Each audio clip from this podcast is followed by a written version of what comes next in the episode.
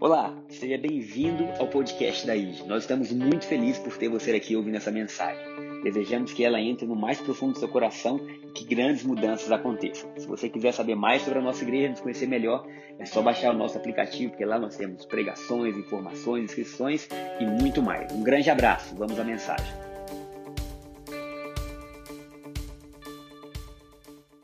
Deus toca os nossos corações de forma profunda agora, que nós possamos sair com uma compreensão maior de quem Tu és e que pela essa compreensão, por essa visão, por estarmos te vendo, que nós possamos ser transformados. Em nome de Jesus, amém. Amém. Bom, queridos, a gente teve um culto hoje. Antes disso, saudar todo mundo que está com a gente online. Né? Nós temos quase 60 famílias, né? Ou pessoas assistindo. Então, Glória a Deus pela vida de vocês. Queremos orar por aqueles que não estão podendo vir, por os que estão no hospital, em nome de Jesus, que haja cura completa sobre o Marquinhos, sobre as famílias, recuperação. Declaramos que todos nós que estamos aqui presencialmente ou online, estamos sendo tocados e curados por Cristo Jesus. Em nome de Jesus. Amém. Amém. E a gente teve hoje um culto diferente, não foi bem um culto, foi um culto, mas foi não nesse formato, foi apresentação de bebês. E nós tivemos dez bebês sendo apresentados. E dez famílias. E paz, minha igreja estava cheia. Porque os pais trazem os filhos, que trazem os avós, que trazem os tios. Eu achei interessante porque foi muito alegre, foi muito legal. E teve um pai que tinha um filho pequeno que veio visitar, participar da consagração de um outro bebê. E no meio ele foi atrás do Roberto e falou assim: Eu quero entregar também meu filho para Deus. E aí eram nove, no final tinha o um nome dele escrito a caneta, a gente preparou um presentinho rápido. E a gente comentou quão bom é a gente viver o que Jesus tem. Porque essa palavra ela foi feita para ser desejada. Quando você entende, por mais que você ainda não faça parte de tudo, você quer entregar tudo. Olha que coisa linda, um pai entregando o filho a Deus, dizendo assim: não, eu quero entregar ele hoje a Deus, porque eu sei que eu não posso cuidar de tudo, mas Deus pode. Então foi maravilhoso. E perguntaram, né? Não vai abrir o culto das nove? Não vai abrir ainda o culto das nove, amém? Porque a gente não sabe quando o decreto de distanciamento vai ser revogado, então a gente está tá vendo ainda como vai ser, mas por enquanto corra para fazer essa inscrição. Outra coisa que falaram, é, as inscrições terminam muito rápido, gente, não é culpa nossa, de verdade, porque toda semana tem gente que fala, mas não é possível, eu entrei na hora e não consegui. Gente, são 105 vagas, e em três minutos é, acaba. Né? Então, não tem o que a gente possa fazer. A gente tem culto das 11, tem o culto das 19, que geralmente demora 20, então se você não conseguir 11, vem 19. E tem o culto dos jovens, que é à tarde, que está sendo maravilhoso e está sendo poderoso. Então nós não temos ainda previsão de abrir o culto das 9, mas já já não vai ter para onde correr a gente vai precisar de você para nos ajudar, amém? Nos voluntários, nós temos aqui ó, um tanto de gente servindo, ajudando, participando, seja louvor, boas-vindas, projeção, né, seja redes sociais, de vez em quando a gente está aqui, tem uma pessoa com celular gravando, isso tudo é para que o, o, o culto possa ser postado e mais pessoas possam ter acesso ao que está acontecendo. Então, grandes coisas têm acontecido. E quinta-feira, quem conseguiu assistir o culto online de quinta? Foi maravilhoso. A gente teve o pastor Benjamin Komanapali, é o nome dele. Eu encontrei ele em uma viagem que eu fiz. Ele é indiano. O pai dele é um dos grandes pastores na Índia. Na Índia, se você não sabe, menos de 3% conhecem a Cristo. Então é totalmente diferente o que eles vivem do que a gente vive. E o pai dele é um fundador de igrejas, é um líder de líderes. E aí, quando eu vi o pai dele falando, né? Porque nessa conferência era assim, você recebia um papel e no papel você podia escolher na parte da tarde qual que você iria ver, né? Quais palestras. Então no mesmo horário tinham várias palestras. E aquele nome me chamou a atenção. falei, vou assistir a dele. Gente, foi tão maravilhoso. Sabe quando a presença de Deus está lá, assim, que você chora ouvindo, né? Você está ouvindo ele pregar e ele pregou sobre visão, a importância de ter visão.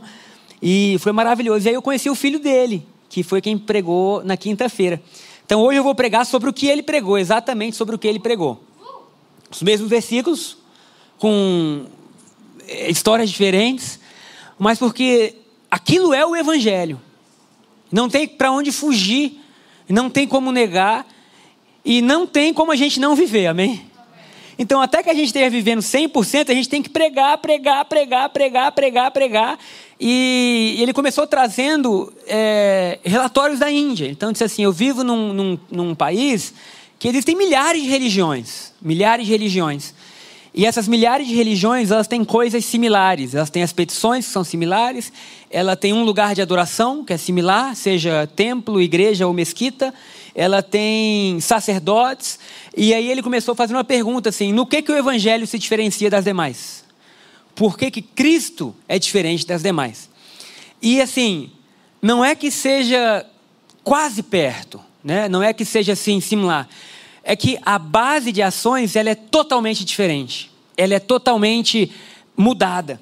Então, ele começou lendo João, capítulo 1, versículo 17. Esse é um dos versículos mais importantes para a gente entender as duas formas que você tem de viver. Seja ela no cristianismo ou em qualquer outro lugar. Vamos lá, João capítulo 1, versículo 17. O autor João está escrevendo e ele fala assim: que a lei foi dada por Moisés, a graça e a verdade vieram por meio, ou dependendo da versão, por intermédio de Cristo Jesus. Então ele está colocando dois estilos de vida. Um, a lei foi dada por Moisés, mas há uma diferença, amém? Mas a graça e a verdade vieram por Cristo Jesus. Então ele estava trazendo: Moisés trouxe uma dispensação, Cristo Jesus trouxe outra. Elas não se comunicam. Então Moisés trouxe ali lampejos do que a gente viveria, mas elas não são a mesma coisa. E eu achei muito interessante. Porque como a gente tem uma raiz cristã, a gente aprendeu muito sobre a antiga aliança. Alguém teve a infância dentro da igreja aqui? Alguém? Escola dominical, quem participou? Né? Eu lembro de uma aula que tinha que decorar os dez mandamentos. E aí a gente falava, não, quem não podia, eu não sabia a ordem, mas era não adulterarás, não roubarás, não matarás, não dirás falso testemunho, não cobiçarás a mulher, né? Tinha, um, tinha uns dez, guardarás o sábado, tinha uns dez mandamentos. Né? Então você, querendo ou não, você tem uma noção daquilo que se deve ou não se deve fazer para que a bênção venha sobre a sua vida, isso é a lei. Mas quando vem Jesus, ele abre uma nova estação. Uma nova temporada. E uma temporada onde nós não vamos viver aquilo que a gente via antes. O interessante da gente pensar, e que foi dito, que muitos já sabem, mas quando você tem uma pessoa que vive isso, é interessante que ele falou assim: você precisa entender que a lei, ela não está só em quem aprendeu princípios do judaísmo ou com quem teve acesso à velha aliança. A lei está dentro de qualquer criatura que não conheça Cristo. Porque qualquer religião do mundo, ela prega obediência e sacrifícios. Quando ele começou a falar aquilo, eu falei, cara, é muito interessante. Porque ele falou assim: os hindus fazem isso. Ontem a gente estava no Parque da Cidade, o Rodrigo Prado estava é, comentando de um missionário é, brasileiro que estava na Índia uma certa vez, e lá eles têm costume de sacrificar, de sacrifícios. Se você já viu Bárbaros, é, algum filme de Vikings no Netflix, não recomendo que você veja, mas se você já viu, você já vai ver lá que, que tem várias coisas que acontecem de sacrifícios, não é verdade? E esse missionário estava falando de um, de um, de um sacerdote de uma determinada religião, que foi entrando num rio com uma pedra, foi entrando com uma pedra grande amarrada ao seu pé, e ele se sacrificou. E o sacerdote falou: O que, que ele está fazendo? E os outros indígenas falaram: Não, não vai lá não, porque ele está se sacrificando pelo seu Deus. Você imagina que coisa. Agora vem o evangelho e mostra algo totalmente diferente, porque ele sai da base do que o homem pode fazer para Deus, e ele mostra Deus se tornando o homem para Deus ser o sacrifício. Então, nós não estamos tentando descobrir o que, que a gente pode oferecer. A gente está descobrindo o que foi oferecido.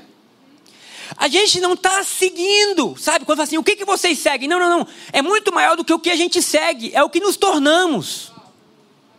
Então nós não estamos seguindo regras, nós não estamos seguindo, sabe? Olha, faça isso, não faça aquilo. De repente nós nos tornamos como Deus. E isso é muito forte.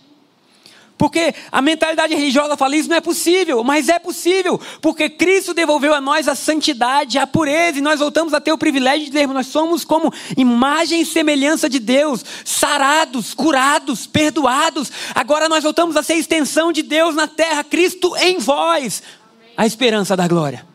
Você imagina Cristo viver na gente? Eu comecei a pensar, ele falava, eu não sei como é isso. Porque você imagina, um indiano falando inglês, eu traduzindo e minha mente pensando outra coisa. Falei, só pode ser Deus. Eu pensando, cara, isso é muito forte. Porque a base é totalmente diferente. Ele fala assim: então, quando você fala da lei de Moisés, você não precisa pensar assim, os dez mandamentos. Claro que isso é a lei, mas qualquer coisa que peça o homem sacrifício para ter é uma lei. Qualquer religião tem lei. E aí você vê o evangelho, Deus se tornando homem para nos dar acesso, como o pastor Saulo falou, a uma herança.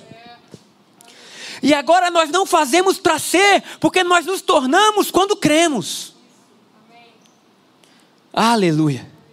Então, quando que o cristão se torna, não é quando ele faz, é quando ele crê. Meu Deus, isso é muito poderoso. E o tema da pregação hoje, eu esqueci de falar. Apareceu Vivendo pela Graça? Vivendo pela Graça é o primeiro tópico. A pregação, o nome, desfrutando do que nos foi dado, é o, é o tema da pregação. Desfrutando do que nos foi dado. Quem quer? Eu quero. Mas o primeiro tópico é vivendo pela graça através da fé. Porque como nós somos salvos? Efésios capítulo 2, versículo 6 mostra como o homem é salvo. Porque a Bíblia fala assim: vocês são salvos não por obras, mas por fé. Então, pela graça sois salvos. Se você puder botar Efésios capítulo 2, versículo 6, diz: Pela graça vocês são salvos, não por obras, para que ninguém se glorie. Não é isso? E nos ressuscitou. Não, é outro, então, vai para o 7. Não é isso, a Júlia mandou errado. É culpa sua. Culpa da Shaila.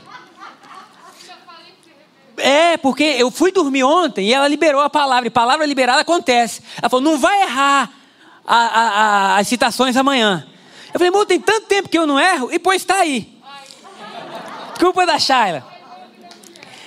Tiago, você que é rápido, Efésios, onde é que está? Que está escrito, pela graça sois salvos mediante a fé. Isso não é dom de homens, vem de Deus. Efésios o quê? 2,8. Era o próximo versículo. Porque. Tá, Deus, Deus é contigo, viu? Pela graça sois salvos. Como que nós somos salvos? Pela graça nós somos salvos. Por meio da fé. O que é fé? Fé é a confiança no trabalho de outra pessoa que não está no seu próprio esforço. Pelo favor imerecido de Deus, nós somos salvos por meio da fé. E isso não vem de vós. É dom de Deus. Então, como a vida no Evangelho funciona? Sempre pela graça através da fé. Como que você é curado? Pela graça através da fé. Como que você recebe bênçãos? Pela graça, através da fé. Como que você tem família restaurada? Pela graça, através da fé. É claro que, como a gente viu no domingo passado, essa visão de quem Deus é muda como nós agimos. Muda ou não muda?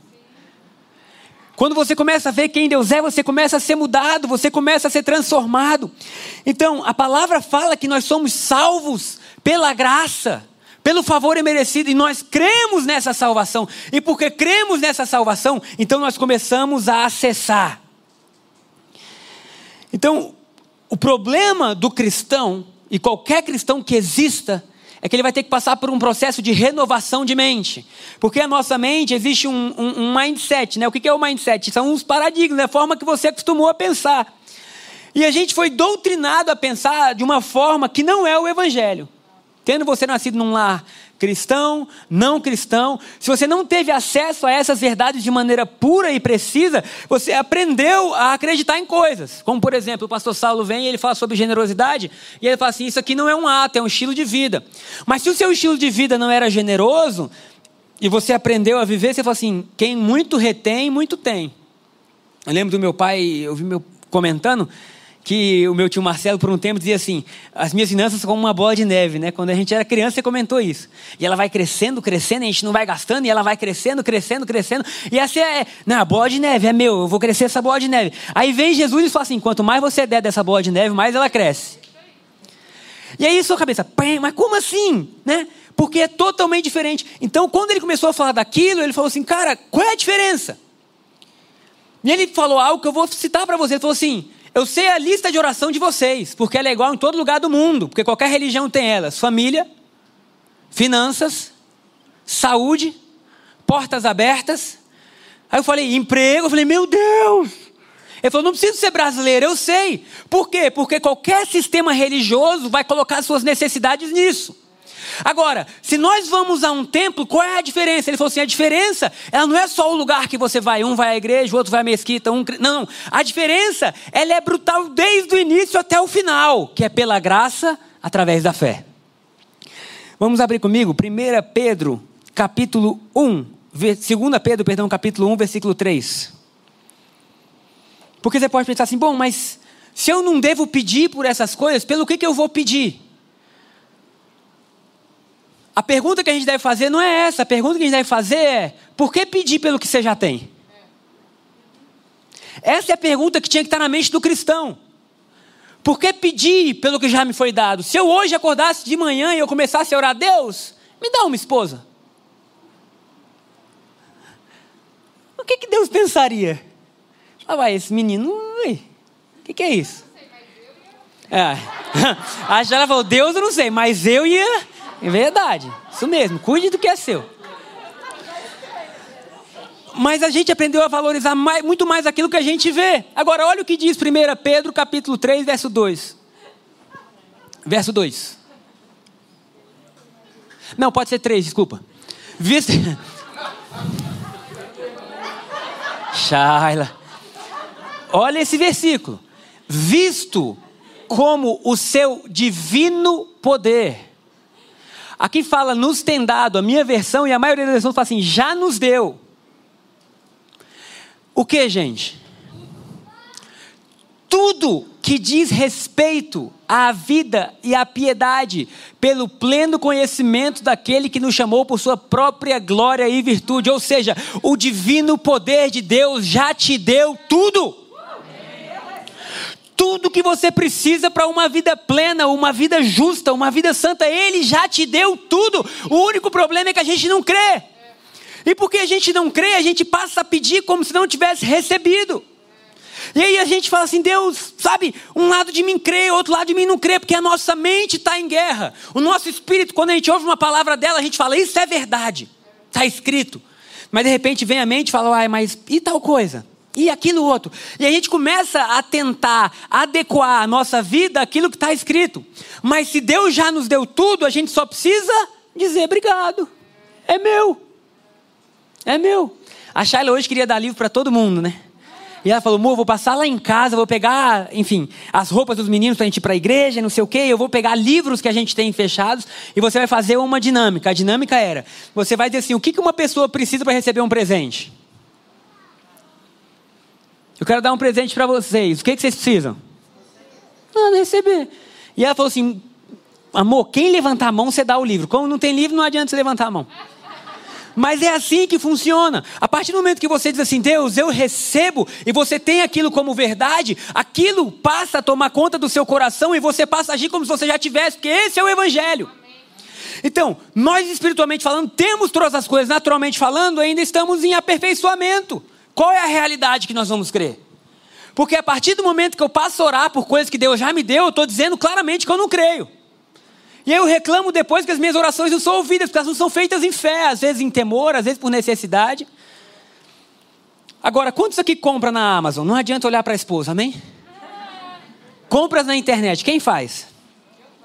Quais são os produtos que nós compramos? Pode ser qualquer um que você compra. Livro, ok, livro. Vamos dar o um exemplo de livro. Você queria um livro chamado Favor e Merecido, né? Aí falou: preciso ler esse livro, preciso ler esse livro, eu quero muito ler esse livro. E você entrou lá em uma plataforma e você comprou o livro. Comprou, o dinheiro saiu da sua conta. E aí, no dia seguinte, eu encontro você. O livro vai demorar três dias para chegar na sua casa. Eu falo assim: Fulana, vou comprar um livro para você. Favor e merecido, vou comprar hoje. O que, que você diria? Já tenho. O livro chegou? Está na sua mão? Mas você crê que é seu. E porque você crê que é seu, você me impede de agir em direção àquilo que você fala, já é meu. Agora, o problema é que quando a gente não vê, você fala, fulano, ora por mim. Aí vem o apóstolo, apóstolo ora. O pastor orou no início do culto até agora, nada. Ainda não vi, nada, nada. E aí você começa, ora, ora, ora. E cada vez que a sua oração não está firmada em fé, você está testando incredulidade. E aí ele fala: o que acontece? Tem pessoas que oram 20, 30 anos pela mesma coisa, pelo mesmo assunto, e simplesmente elas não creram. Porque a partir do momento que você crê, a sua oração deixa de ser para pedir e passa a ser agradecer. E quando você vai orar, Deus, obrigado, porque eu tenho saúde. Deus, obrigado, porque o meu corpo ainda. Às vezes, às vezes ele teima. Ele é teimoso às vezes, Deus. Sabe, mas essa dor não é minha. Obrigado, Deus, porque eu tenho saúde. Quando vier alguém orar por você, posso orar por você? Claro. Vamos agradecer o que Deus nos deu. Sabe, aí você abre sua conta. Hoje a Chala abriu a conta dela. Quando o pastor Sal falou, alguém está precisando de ajuda, transfere. Quando eu vi a conta dela, eu falei, eu, eu mesmo, transferi para ela. E toma, Chala, um presente para você. Agora, quando você olha algumas coisas, você pode dizer assim: Deus, eu tenho tudo. Você vem de bicicleta para a igreja, eu tenho tudo. Ah, mas você não precisa. Não, dentro de mim eu já tenho tudo. E vem um sentimento de satisfação, de plenitude, que simplesmente você fala: Jesus, obrigado, porque eu entendi. Agora, é necessária uma mudança de mente. Romanos capítulo 12, versículo 1 e 2 diz assim: Não vos conformeis com este século. Não vos conformeis com este século.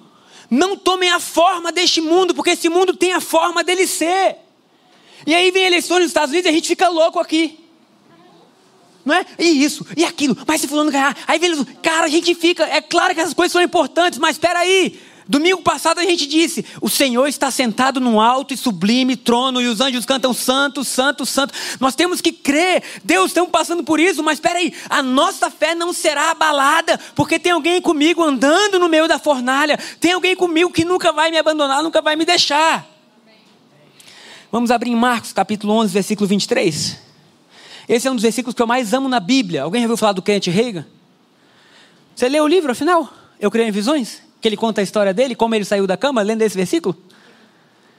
E Kennedy Reagan é uma criança que nasce com defeitos no coração, sangue fraco, e desde que ele nasceu, os médicos falavam assim: essa criança não passa de tal idade. E lá ia ele, chegava na idade. E aí ia ele, chegava na idade, mas ele não saía da cama, não tinha força. E de repente a avó dele dá um livro para ele, da Bíblia, e ele fala assim: Ah, eu não consigo fazer nada, não consigo viver, vou ler a Bíblia. E ele para nesse versículo. E ele está na cama, ele mal tem força para mudar as páginas, mas ele parou naquele versículo, e o versículo diz assim, Marcos 11, 23, Em verdade, em verdade vos digo, que qualquer que disser a este monte, erga-te e lance-te no mar, e não duvidar no seu coração, mas crê que se fará aquilo que diz, assim lhe será feito.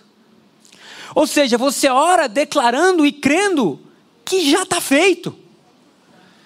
Versículo seguinte, ele fala assim: Por isso vos digo que tudo que pedirdes em oração, crede que o recebereis e tolhereis. Então o que é fé? Eu estou pedindo, eu creio Deus. Eu creio. Agora, tem versões que assim, e tudo que pedis em oração, crede que já receberam, e assim será convosco. É porque às vezes muda um pouco o tempo verbal. Eu prefiro aquela, tudo que vocês orarem, crede que você já recebeu. E assim será convosco. Que aí aquele menino leu isso, e o versículo saía da cabeça dele, e falou, mas como é que isso pode ser verdade? Isso é mentira, Deus. Porque eu estou lendo, eu estou lendo e eu não consigo sair da cama, e eu não tenho força, e, e, e, ele foi lendo, lendo, até aquilo entrar na cabeça dele, ele fala que assim, que houve uma indignação santa na vida dele. E de repente ele ouve Deus falar assim com ele, se você crê, o que, que um menino saudável, de 13 anos de idade, não me engano exatamente a idade dele, faz na cama 10 horas da manhã? E ele falou que naquele dia gritou do quarto para a avó dele, que cuidava dele, vó, 16 anos de idade, prepara o café da manhã, porque amanhã eu vou descer. E no dia seguinte ele desce e ele fala para nunca mais voltar para aquela cama. Depois de 16 anos enfermo, ele crê em um versículo e ele fala assim: peraí, se já é meu, já é meu, e eu vou crer. E Deus move uma fé no coração dele que ele crê. E a partir dali ele começa a viver coisas assim que são maravilhosas. O livro é muito legal. Eu creio em visões do Kent Reagan. Agora, se nós começarmos a orar crendo que nos é dado, então esse evangelho ele deixa de ser algo muito distante, passa a ser algo vivido vivido por nós, onde nós não somos mais limitados pela nossa situação momentânea, mas nós somos delimitados, limitados e ampliados pela nossa situação espiritual. Porque nós somos muito mais poderosos que a gente acredita ser. Amém? Por quê? Porque Cristo vive em nós. E a unção na nossa voz para mudar situações, para mudar quadros, para mudar diagnósticos. Nós servimos a um Deus que não está engessado. Nós servimos a um Deus que pode levantar uma igreja firme, verdadeira, poderosa. Quem pode dizer amém? Agora, 2 Coríntios 5,17, que diz assim: se alguém está em Cristo, nova criatura é. Agora, esse nova criatura, a gente precisa entender quem a gente é, porque a gente não sabe nem quem a gente é. Você sabia que você não é um mendigo espiritual? Diz amém. Ser é uma nova criatura. Nova criatura, esse termo no grego significa uma espécie que jamais foi vista. Quando, se alguém está em Cristo, quantos estão em Cristo? Então você é uma nova criatura. E as coisas velhas para trás ficaram, e eis que tudo se fez novo. Isso está dizendo que você, espiritualmente falando, é uma espécie que jamais existiu. Meu Deus. Nós olhamos para você, às vezes você está mais bem vestido, um dia desse o Lucas acordou, se olhou no espelho. Papai, eu preciso dormir. Falei, é mesmo, filho? Eu falei que você está dormindo pouco, porque ele tem um negócio de acordar cedo, todo dia ele quer acordar cedo. E às vezes, quando ele fica com amigos, ele dorme mais tarde, aí ele quer acordar cedo. E aí estava com a olheira enorme a ele. Que olheira enorme é essa, papai? Eu não estou bem, já ia chorar porque ele estava tudo. Eu não, filho, isso aí é só você dormir. Mas exteriormente, a Bíblia fala, o nosso homem exterior, ele vai se deteriorando. Mas internamente ele vai se glorificando, é o que Paulo fala. Então, naturalmente falando, a gente está indo numa esteira que não tem como pausar e nem diminuir o ritmo. Pode fazer botox, pode fazer não sei o quê, pode fazer preenchimento, pode aumentar lábio, pode botar peruca, pode botar implante, beleza. A gente tenta diminuir, mas parar ninguém consegue. Não é? Agora, internamente, a esteira vai para o outro lado, porque cada vez mais a gente está sendo glorificado. Cada vez mais a gente está sendo curado, cada vez mais a gente está sendo edificado. Quem pode dizer amém? Então, a partir do momento que a gente crê e declara e ora, nasce dentro do nosso coração e ao nosso redor uma comunidade de fé. Porque se a gente pensar e falar assim, olha, se não é o que eu faço, é o que Jesus fez, só uma coisa que me permita viver, que é fé. Porque se eu olhar para mim, eu posso dizer assim, bom, eu preciso jejuar mais. É ou não é? Eu sei que eu preciso jejuar mais, eu preciso orar mais sei lá, eu preciso de mais isso, eu preciso de mais aquilo. Mas quando você olha dizendo assim, tudo bem, mas se eu sair, se eu tirar o Gabriel da frente e eu olhar Jesus, o que, que ele precisa fazer mais? O que, que Jesus precisa fazer mais, gente? Nada. Ele fez um trabalho completo. Então, a partir do momento que eu vejo Jesus, e Pedro está dizendo, o divino poder dele liberou tudo. Eu só preciso de uma coisa agora: fé. E a fé agradece antes de ter. A fé agradece antes de ver. Agora, se eu olho para mim, e isso que eu achei lindo, ele falou assim: cara, eles têm milhares de religiões aqui, todas elas olham para o homem. E o evangelho é a única religião, né? Que ele falou assim: religião, mas a gente sabe que é muito mais do que isso, que é um estilo de vida. Ele falou assim: é a única que diz assim: não olha para você, olha para Cristo. Quer olhar para Cristo, você muda. Então agora não está mais no que eu posso fazer, no que eu posso ser, até onde eu posso ir. Está em eu olhar Cristo. E a partir do momento que eu começo a olhar Cristo, eu começo a ser diferente. E eu começo a entender que eu tenho tudo. Fala para quem está do seu lado, se você puder, você tem tudo. Como seria a sua vida se você não tivesse falta de nada? Pensa aí. Como seria a sua vida se você não tivesse falta de nada? A boa notícia é que essa é a sua vida verdadeira. Não tem falta de nada.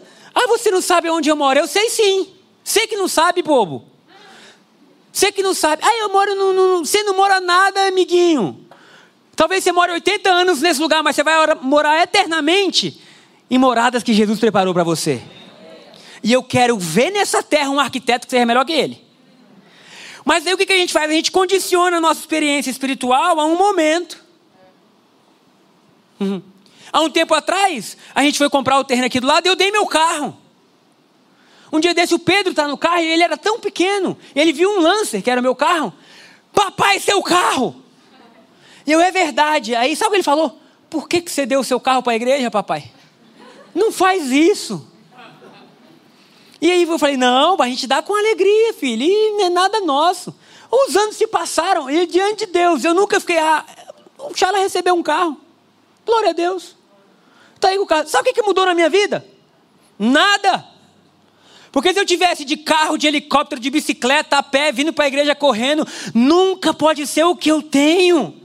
Porque se algum dia eu basear a minha vida no que eu tenho, não, é, muito, é muito frágil.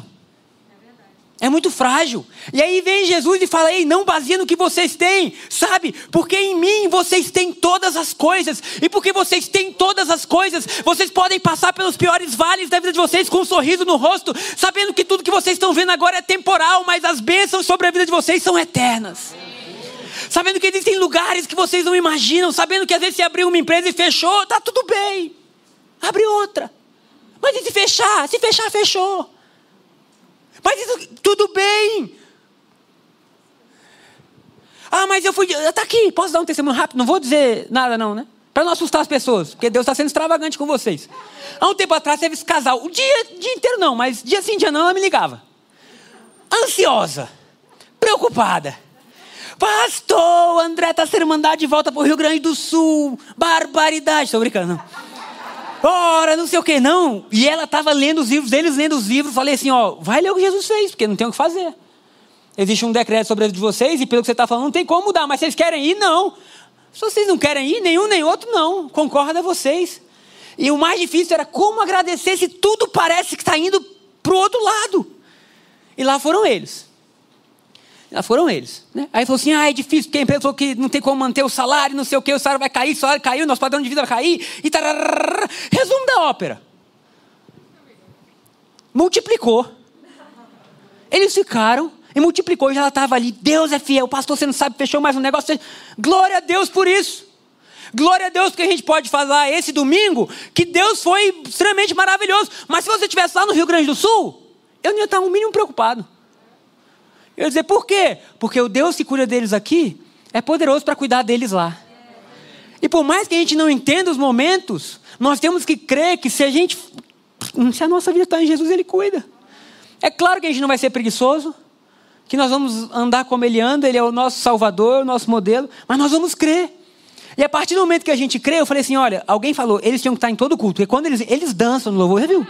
Eles são meio estranhos, né? Lindos, e dança e não sei o que, e se alegra e tal. Mas por quê? Porque a partir do momento que a gente vê o que está disponível para a gente no Evangelho, isso é tão glorioso, isso é tão poderoso, que o nosso coração se alegra. O Evangelho é poderoso para mãe solteira. Hoje é engraçado, né? Porque assim a gente tenta ajudar as pessoas, mas a gente não pode ajudar como Deus pode. Então hoje tinham várias famílias, aí vinham os casais, não sei o quê, e teve uma mãe solteira. Assim, uma mãe que veio ela e a filha, ó, estou com minha filha, assim, você é tão poderoso. Porque o mesmo Deus que pode cuidar dos outros pode cuidar de você. E o mesmo Deus que vai fazer as outras famílias vai dar certo, vai fazer você dar certo. O mesmo Deus que abre porta para um, abre porta para o outro. E o mesmo Deus que fala que Ele é mais que suficiente, Ele é com a gente. Queridos, nós temos todos os motivos do mundo através da palavra para nós nos alegrarmos. Quem pode dizer amém? E para nós desfrutarmos do que nos foi dado. Então, como que nós renovamos a nossa mente? Como que nós podemos renovar a nossa mente? Porque se a gente pensar como brasileiro, ou como indiano, a gente vai pensar distante do Evangelho, porque o Evangelho é o oposto de tudo, é um reino invertido.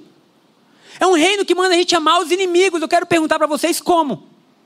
Às vezes é difícil amar a família. Não é? A Shalom estava dizendo assim: é engraçado o casamento, né? Porque tem dia que a gente se ama tanto. Tem dia que a gente está tão bravo. Tem dia que fala, nossa, tudo que eu queria. Tem dia que você fala assim, não dá um espacinho para mim. Né? Só quero ficar quieto. A Júlia, minha irmã, estava dizendo que um dia, né? O Marco Antônio foi dormir e ela estava meio angustiada, sei lá o que, que era, meio agitada. Aí ela falou: eu liguei a televisão, tive um momento meu, fui dormir tarde. Quando acordei no outro dia, eu estava tão bem que o Marcos falou: O que, que aconteceu, Júlia? O que, que você fez nesse período aí, minha filha? Porque você acordou outra ela. Só tive um tempo longe, assim, tipo. um tempo meu, longe dos meninos. Falei, gente, mas tudo que ela ama na vida é esse tal de Marco Antônio. E os filhos, mas às vezes um tempo, né? Agora vem Jesus e fala assim: não, peraí, o chamado de vocês não é para amar quem ama vocês, ama os inimigos. O chamado de vocês é para compartilhar, sabe? O evangelho, ele é tão poderoso, ele é tão poderoso, ele é tão poderoso, que ele não está baseado no nosso sacrifício, tá? Não tá. Mas quando a gente vê o sacrifício de Jesus, surgem atos de amor espontâneos. E ontem, antes de dormir, eu estava falando, amor, me ajuda a lembrar de, de, atos espontâneos de amor. Eu lembrei da mulher que quebrou o perfume aos pés de Jesus. E ela entrou no meio da sala, e lá estava Jesus, e um monte de homem, ela não podia entrar, ela foi lá e quebrou, entregou tudo. Tum! Quem pediu? Será que Jesus falou, para você ter tal coisa, você precisa fazer isso? Minha filha, não. Ela foi tomada de um amor tão grande que ela falou assim: tudo que eu tenho é teu, Jesus. Aí vem Zaqueu, Jesus janta na casa dele, não pede nada, ele fala assim: eu roubei alguém, eu devolvo quatro vezes. Aí vem aquela, sabe, são, foram exemplos mar maravilhosos. Pedro deixa o emprego dele porque viu Jesus. Imagina eu chegar aqui hoje e falar assim, gente. É o seguinte, agora, aqueles que quiserem seguir Jesus têm que sair do emprego e começar a me acompanhar para onde eu for. Bora. Né? Tá corajosa, hein, minha irmã?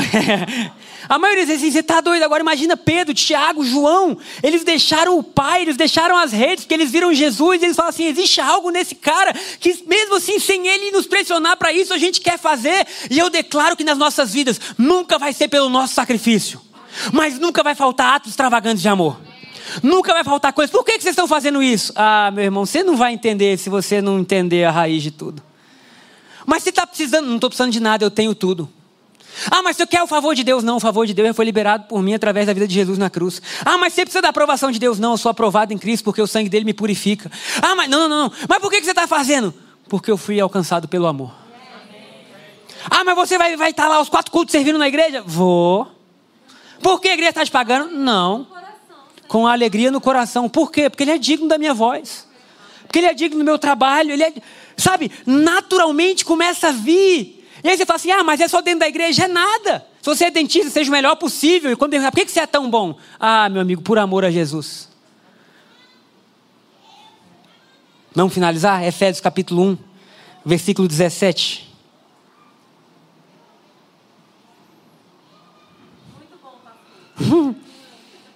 Amém. E eu estou pregando isso porque eu ouvi, gente. Eu ouvi a pregação, e eu já ouvi essa pregação centenas de vezes. Não a pregação, mas os versículos. E quando ele falou, eu falei assim: é para mim. É para mim, porque eu preciso. Naturalmente, se a gente não está desfrutando disso, se a gente não está desfrutando dessa, do que nos foi dado, a nossa mente volta ao padrão antigo. Então eu falei, eu preciso mergulhar. Agora, olha a oração de Paulo, que Paulo faz pela igreja de Efésios. Efésios capítulo 1, versículo 17. Ele está orando. Volta um, por favor, vamos do 16, só para ver se ele cita a oração agora ou é só no final. Isso. Não cesso de dar graça por vós. O que, é isso? É oração. Ele está agradecendo a Deus. Lembrando-me de vós nas minhas orações. Ou seja, a oração na vida do cristão ela é uma constante. A diferença é como a gente ora e por que a gente ora. Aleluia. Para que o Deus de nosso Senhor Jesus Cristo, o Pai da glória, olha a oração dele, vos dê o espírito de sabedoria e de revelação no pleno conhecimento dele. Ele estava orando assim: eu oro por vocês para que vocês conheçam a Deus, para que os seus olhos sejam iluminados, sendo iluminados os olhos do vosso coração, para que saibais qual seja a esperança da sua vocação e quais as riquezas da glória da sua herança nos santos. Quais são os santos? Tem riquezas da glória, da herança dele em você. Então, Paulo está dizendo: a minha oração por vocês sabe, é para que vocês possam ver, é para que vocês possam enxergar o que foi feito. Porque se vocês pararem de enxergar a obra de Jesus na cruz, alguma outra obra vai ter que substituir. Sabia disso? Quando você para de enxergar a obra de Jesus na cruz, você sempre tenta colocar algo ali que tente substituir aquele sacrifício. E aí começa uma vida pesada. Porque, meu amigo, só Jesus podia aguentar a cruz. Se ele foi, porque a gente não dava conta. E aí Paulo fala: Eu oro para que os olhos de vocês sejam iluminados, para vocês verem. Verem o quê? Não é o que vocês já veem com os olhos físicos, é verem a plenitude daquele que vos chamou. A gloriosa herança, gloriosa herança, gloriosa herança, gloriosa herança. Naquela época, e todo mundo sabe disso, o país que perdia uma guerra, ele era totalmente saqueado. Totalmente saqueado. Não é isso? Eram os despojos. Tinham guerras, eu lembro de uma pregação que meu pai fez, eu ainda era mais novo. Bem mais novo. E ele foi. e ele foi pregando e ele foi falando assim que eram três dias para eles carregarem os despojos. Não sei se você lembra disso, mas eu lembro. Três dias. Mas, gente, imagina você ganhar uma guerra e ficar três dias carregando ouro. Agora é tudo nosso. Jesus venceu a guerra. A maior guerra que já existiu, a maior batalha espiritual foi vencida por nós. E tudo foi entregue a Ele por despojo. Tudo foi entregue a Ele por despojo.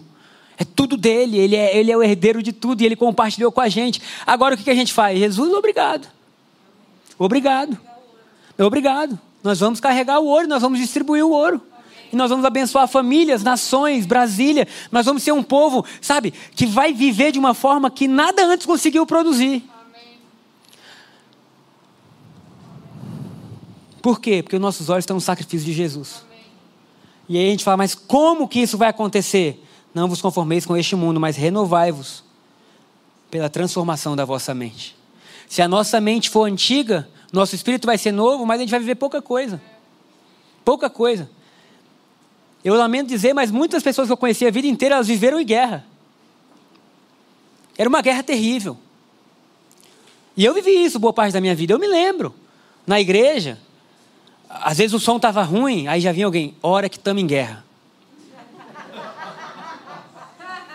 Hora que nós estamos em guerra. Cara, aí sei lá, aconteceu alguma coisa no seu caminho. Estamos em guerra. Estamos em guerra, né? Estamos em guerra. Sabe, eu não quero menosprezar a batalha espiritual. Eu só quero dizer o seguinte: ela já foi vencida. Amém. Ela foi vencida. Jesus venceu. Então agora nós já vencemos. Porque se você viver em guerra a vida inteira, amigo, isso vai cansar você. Mas quando você fala assim, eu estou do lado que venceu. Portanto, se tem alguma coisa levantando contra a minha vida, aí vocês já perderam, bate e retirada, cai fora. Porque toda autoridade me foi dada, Jesus disse. Ele expôs tudo aquilo que nos era contrário ao desprezo. Amém, igreja? Amém.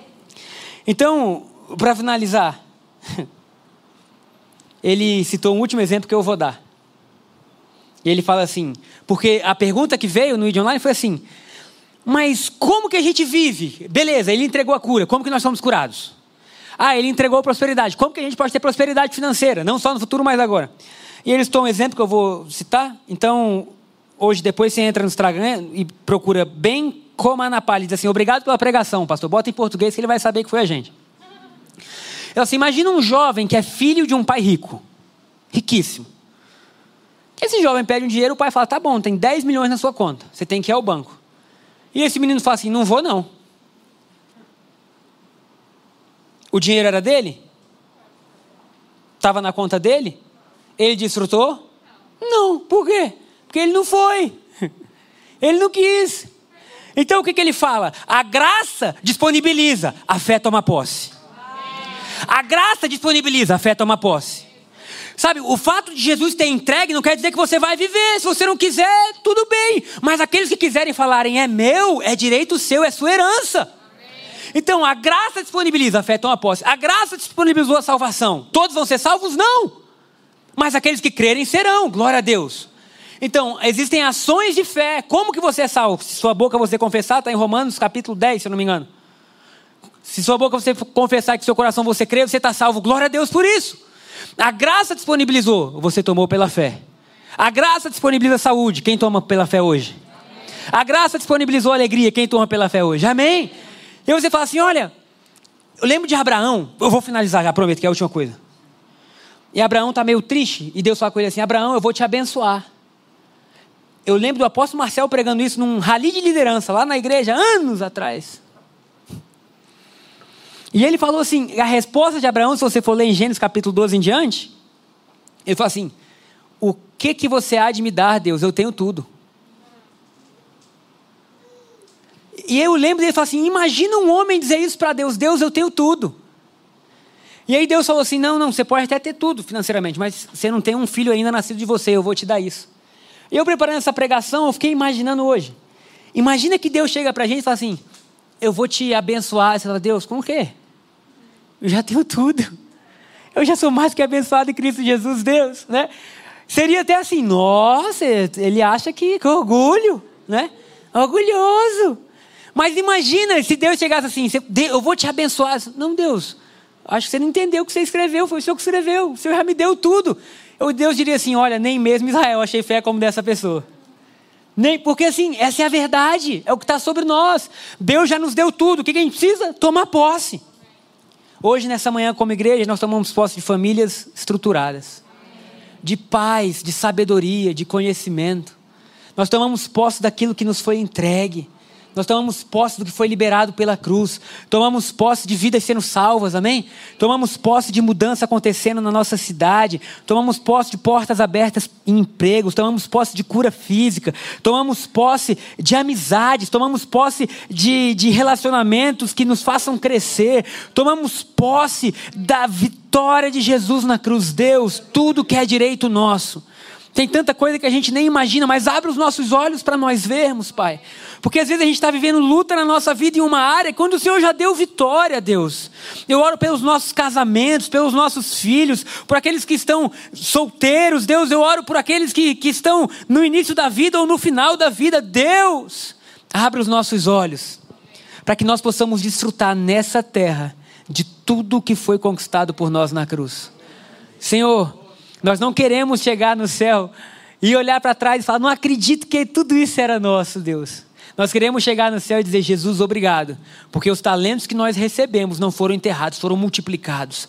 Obrigado, Jesus, porque nós colocamos para fora tudo que o Senhor colocou para dentro. Obrigado, Jesus, porque nós te vimos e porque te vimos, conseguimos amar mais, perdoar mais. Conseguimos, Deus, acessar o que o Senhor tinha para nós.